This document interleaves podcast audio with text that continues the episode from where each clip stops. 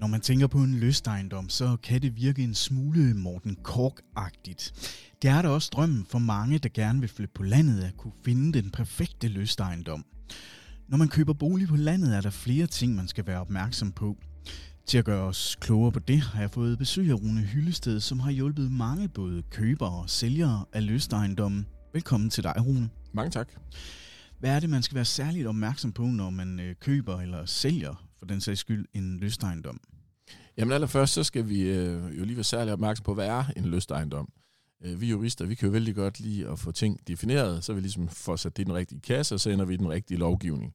Og der er jo ikke noget lovgivning, hvor vi finder et begreb og en definition af en lystejendom. Det findes jo sådan set ikke rent øh, juridisk, så jeg ved ikke helt, hvor ordet kommer fra, øh, men det signalerer vel noget med noget herlighed og noget, øh, noget måske lidt tårn og lidt spir, det ved jeg ikke, eller noget god beliggenhed, eller noget eksklusivitet. Øh, så det kan være, at definitionen mere ligger over i, ved en ejendomsmaler.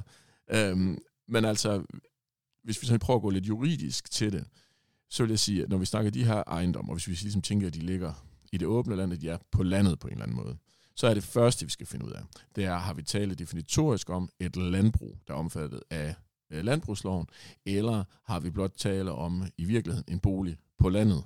Så der er stor forskel, for det er to forskellige regelsæt. Så har vi en bolig på landet, eller har vi et landbrug omfattet af landbrugsloven. Så det er sådan, det er det første, jeg vil starte med at kigge efter. Og det er faktisk rigtig vigtigt. Det er ikke, fordi der er nogle erhvervelsesbegrænsninger, sådan, øh, der for alvor batter øh, i landbrugsloven tilbage. Det var der engang, det er der ikke længere. Men der er for eksempel en bopælspligt. Så det vil sige, at hvis man går med en idé om at købe en lystejendom, der skal fungere som sommerhus, og det er den eneste, man har af den her slags, jamen så kan man faktisk ikke bruge en landbrugsejendom, for der er der en bopælspligt, der skal opfyldes. Øh, og det er jo klart, det er jo helt afgørende, at man som køber er bekendt med det, fordi hvis, at, hvis man får det gjort forkert, så kan du simpelthen købe en ejendom, hvor at du ikke øh, kan bruge den til det formål, du har, du har købt den til. Så, så det vil jeg egentlig sige, det er nok det helt afgørende, det er at finde ud af, hvad er det egentlig, øh, vi, er ved at, vi er ved at tale om her, når vi snakker en, en lystejendom. Fordi modsat er, er det en øh, bolig på landet, der ikke har en, altså en bopælspligt, og der ikke ligesom er nogen ting, der indikerer det, jamen øh, så er vi slet ikke inde i landbrugsloven. Og så er det jo egentlig i anførselstegn bare et almindeligt huskøb med den almindelige advokat øh, gennemgang af dokumenterne, man jo altid bør foretage sig, inden man køber en, øh, en ejendom. Så, så jeg vil sige, det starter meget med, hvad, hvad er det for en ejendom, vi har med at gøre. Og så vil jeg sige, for så vidt angår nogle af de lystejendomme, jeg har set, så vil jeg jo sige sådan noget, altså også igen helt elementært, og det er uanset om vi er i landbrugsloven eller udenfor, men det er simpelthen at få kigget, at de bygninger, der er her, er de registreret på BBR, og ultimativt er de øh, lovligt opført. Fordi der er en del i gang, synes jeg, at vi stødt på, at der er bygget noget ude i det åbne land, som, øh, som vi i hvert fald ikke har kunne finde tilladelserne øh, til.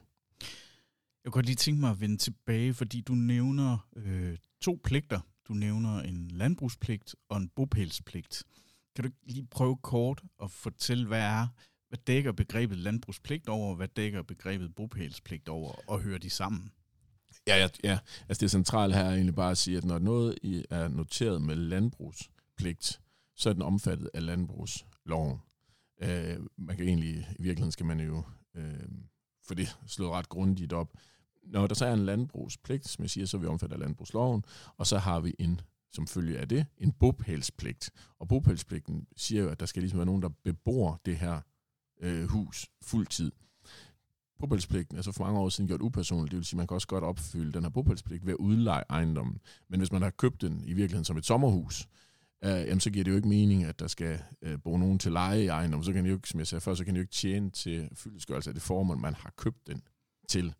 Så, så det centrale her er egentlig bare lige at forstå, at vi kan ikke, hvis vi kun har et landbrug, så kan vi ikke gå ud og købe et landbrug, øh, og så tænke, jamen det kan vi bruge som sommerhus. Og der er det også vigtigt at huske, at det er, um, hvis vi har flere, så kan man måske nemmere gøre det, som for man kun opfylde bopælspligten fra øh, et stuehus. Men der skal vi altså ned på CVR-nummer-niveau, eller personnummer-niveau. Så hvis vi har både noget i selskab og noget personligt ejet, jamen så er der altså en bopælspligt for hver ejer. Øh, så man skal også lige, hvis man har flere øh, skal man lige holde tungen lige i munden på at få det lavet rigtigt, om jeg så må sige. Så har jeg et sidste spørgsmål, fordi der er jo nok øh, forskel på, om man er køber eller sælger af øh, det, som øh, I jurister helst ikke vil kalde lystejendom. Det gør jeg lige nu. Øh, hvad er forskellen på at være køber og sælger, og hvad skal man være opmærksom på? Altså jeg vil sige, øh, hvis nu vil sige, at vi har med et landbrug at gøre, jamen, så er det klart for både køber og sælger, så har købesumsfordelinger jo øh, noget at sige øh, i, en, øh, i en landbrug, for der kan vi jo have nogle forskellige, øh, der kan jo være nogle avanceberegninger, der er noget at sige på, hvor ligger avancerne, øh, hvor at på noget stuehus kan det jo være skattefrit, og hvis der avancerne ligger på noget jord, så kan de jo være skattepligtige. Der er nogle forskellige ting øh, der, som jo er relevante både for en køber og for en sælger. Men ellers kan man jo sige, det her med, hvad er det, vi kan i fremtiden, er jo mest relevant for køber, for det, det er jo ikke ligesom sælgers problem længere. Så sælger skal jo ja, selvfølgelig jagte sin oplysningsforpligtelse. Så hvis der er et eller andet, så skal man jo altid som sælger få fortalt, hvad der er. Man kan jo ikke bare sidde og putte med det. Øhm, men så vil jeg sige, at det er det jo egentlig meget skattemæssigt, hvis det er landbrug, at man har øh, ligesom, øh, kendte konsekvenser af det her salg sådan at man også ved, hvad man står tilbage med, når man har betalt eventuelt øh, skatter og så videre, hvis der er noget avance øh, på det. Så jeg synes, at de her ting, vi taler om nu, er nok i særdeleshed øh, relevant for køber, for så vidt angår fremtidig anvendelse. Godt. Du kan læse mere om køber og salg af løstejendom eller øh, bolig på landet, øh, men eksempelvis også lipaveri, og det er formentlig heller ikke et begreb, som øh, jurister synes så godt om og landbrugsejendom og andre ejendomstyper ind på hjemmesiden stormadvokatfirma.dk. Går du med tanker om at købe eller sælge en løst ejendom, så synes jeg, du skal tage fat i Rune. Hans kontaktinformationer finder du også på førnævnte hjemmeside. Du har lyttet til Storm Jørne. Mit navn er Lars Lyngdal.